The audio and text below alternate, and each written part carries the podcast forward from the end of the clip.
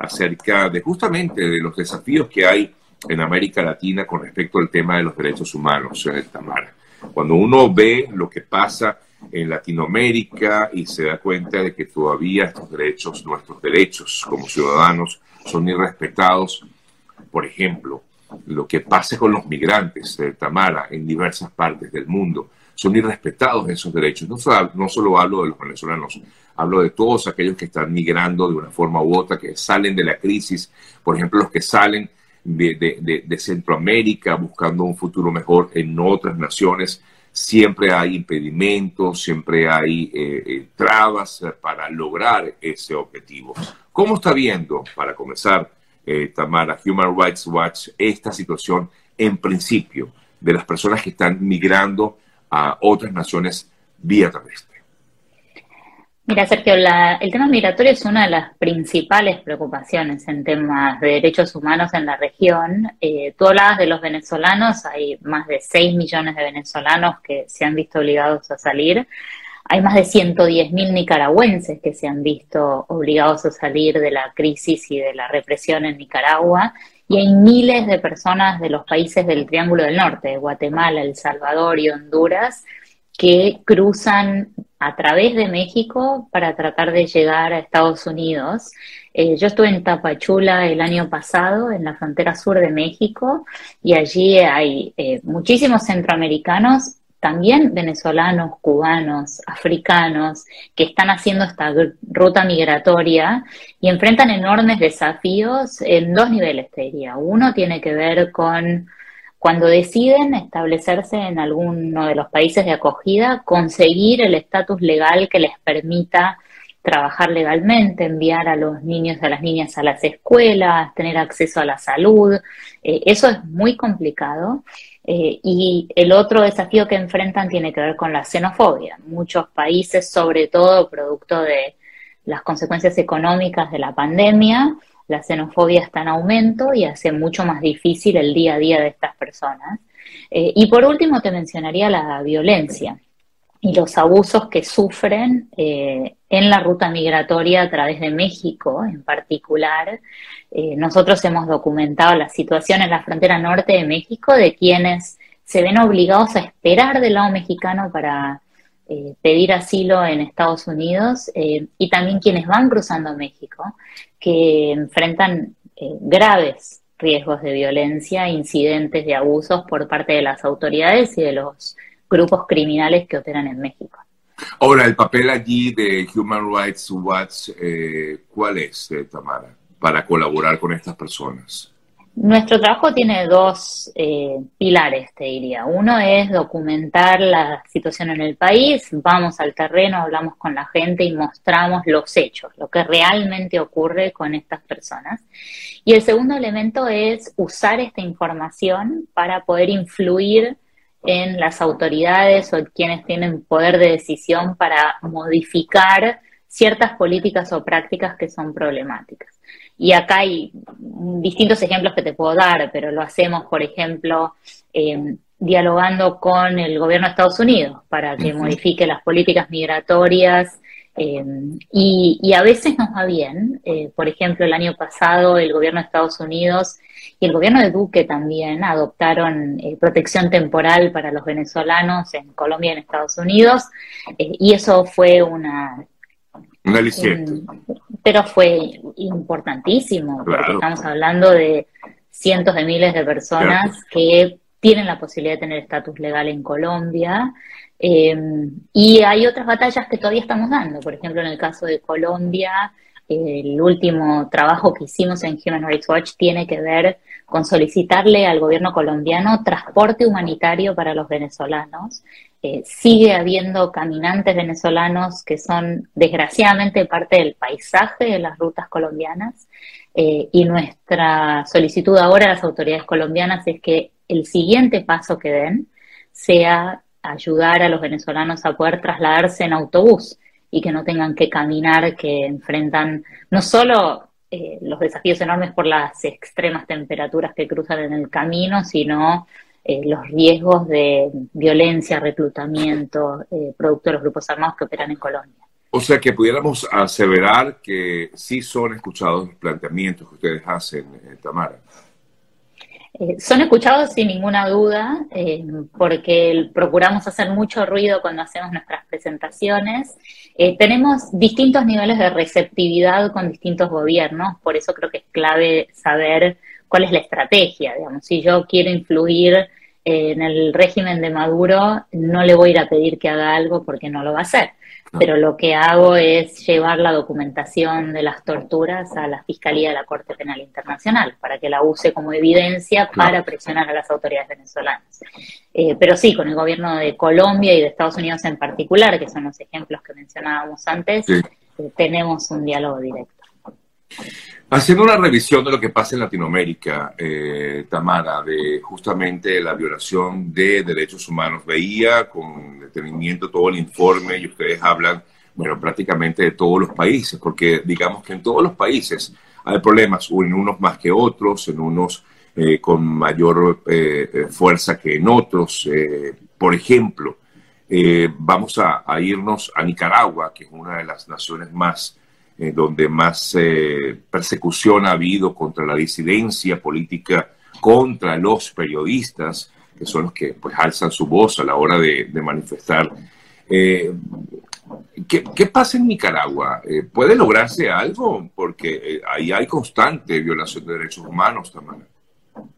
Nicaragua es uno de los ejemplos de dictadura clara, pura y dura que tenemos en América Latina. El año pasado eh, los esfuerzos del gobierno de Ortega para encarcelar a opositores, incluyendo a siete candidatos presidenciales, dejó en total evidencia que no hubo elecciones limpias ni libres eh, y que se las robaron y que fue una farsa electoral para perpetuarse en el poder. Eh, nosotros documentamos no solo las detenciones arbitrarias de estos críticos, sino eh, horribles condiciones de detención, incluyendo incomunicación por varias semanas, incluso meses en algunos casos.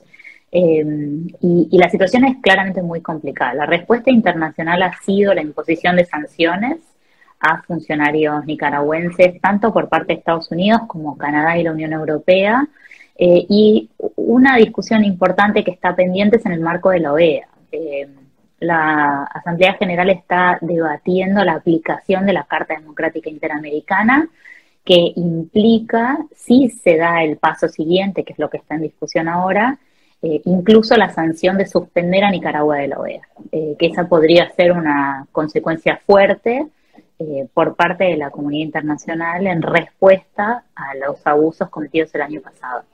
Sí. Oh, ¿Y qué me, impacta el comentario que hiciste porque dice que en Nicaragua hay una dictadura dura.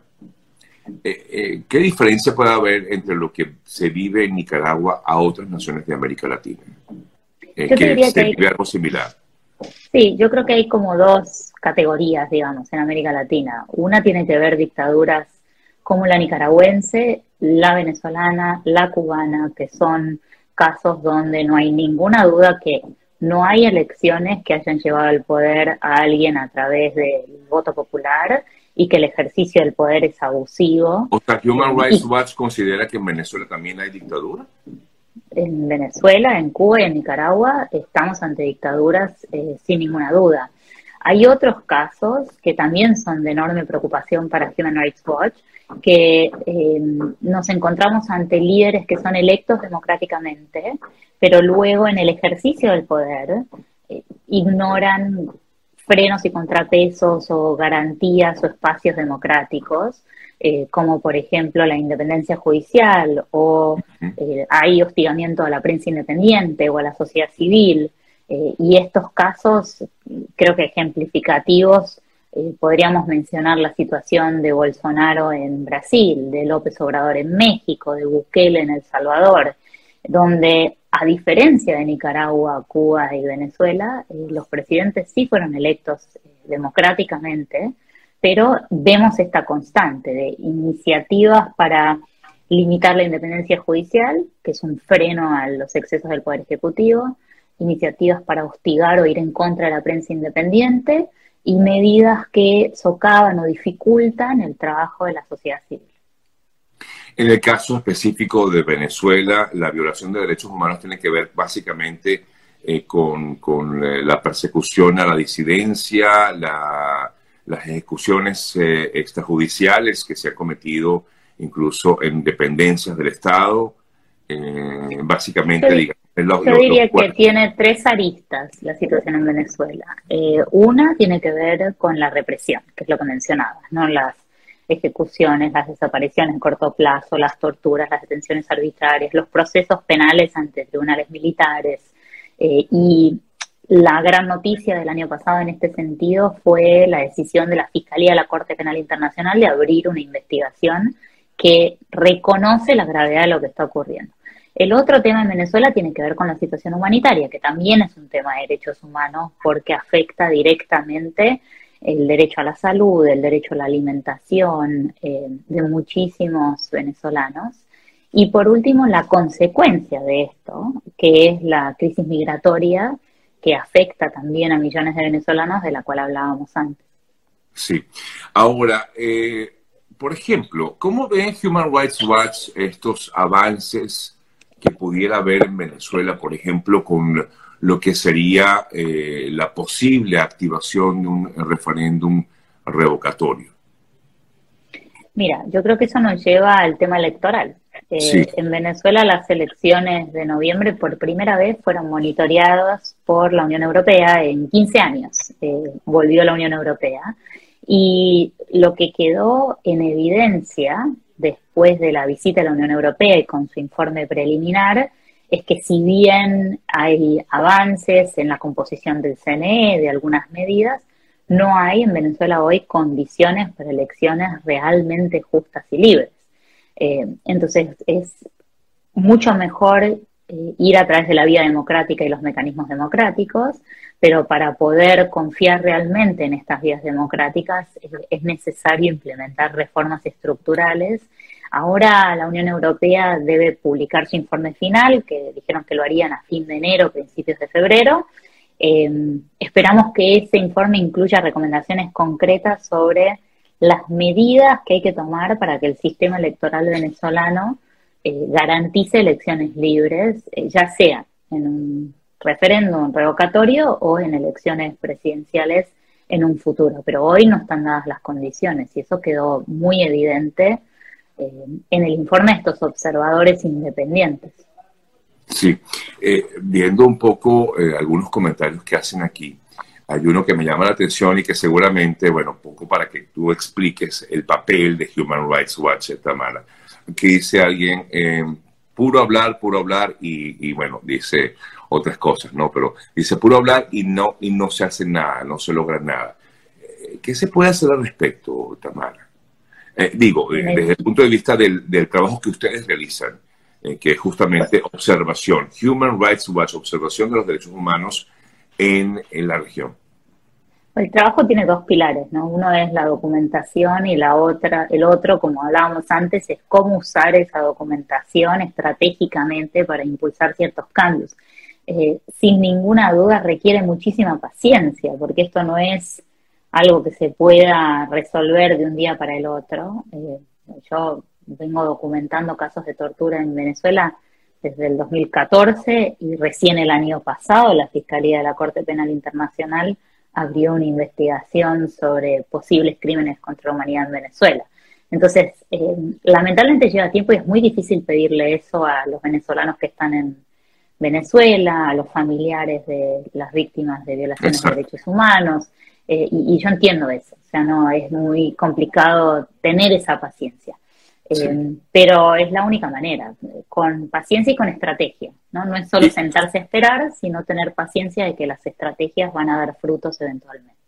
Y lo importante es que este trabajo luego, pues fundamentado, como bien lo hacen Human Rights Watch y otras organizaciones, es presentado ante instancias judiciales, como es el caso, por ejemplo, de la Corte Penal Internacional, eh, no solamente en el caso de Venezuela, sino en otros casos, cualquiera donde se vea justamente la violación de derechos humanos o la misma ONU, que son los que en todo caso deberían tomar decisiones al respecto, ¿no?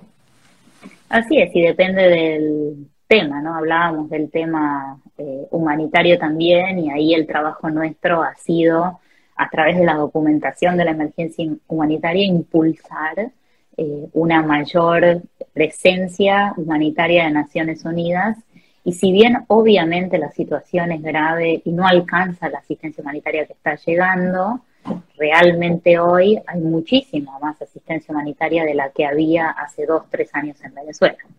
Entonces, eh, va eh, mejorando la respuesta internacional a pesar de que aún eh, no es todo lo que necesitamos. Así es, así es. Bien, quiero invitar a todos aquellos que están conectados para que tengan detalles de todo este informe que presenta anualmente y constantemente presenta el equipo de Human Rights Watch, que, bueno, los busquen a través de, sus redes sociales y ahí podrán encontrar pues estos documentos que incluso están en en, Twitter y en otras, en otras plataformas para que conozcamos detalles de lo que pasa. Incluso hay un capítulo para cada país. Ahí, como bien comentaba Tamara, pues se estudia Brasil, Argentina, eh, Chile, México, El Salvador eh, y, bueno, por supuesto, Venezuela, Nicaragua, Colombia, donde bien ha destacado ella, ha sido bastante delicada la situación en los últimos años. Tamara, como siempre, gracias por darnos detalles de esto y bueno, seguimos en contacto. Gracias a ti, buen día para ti, tu audiencia.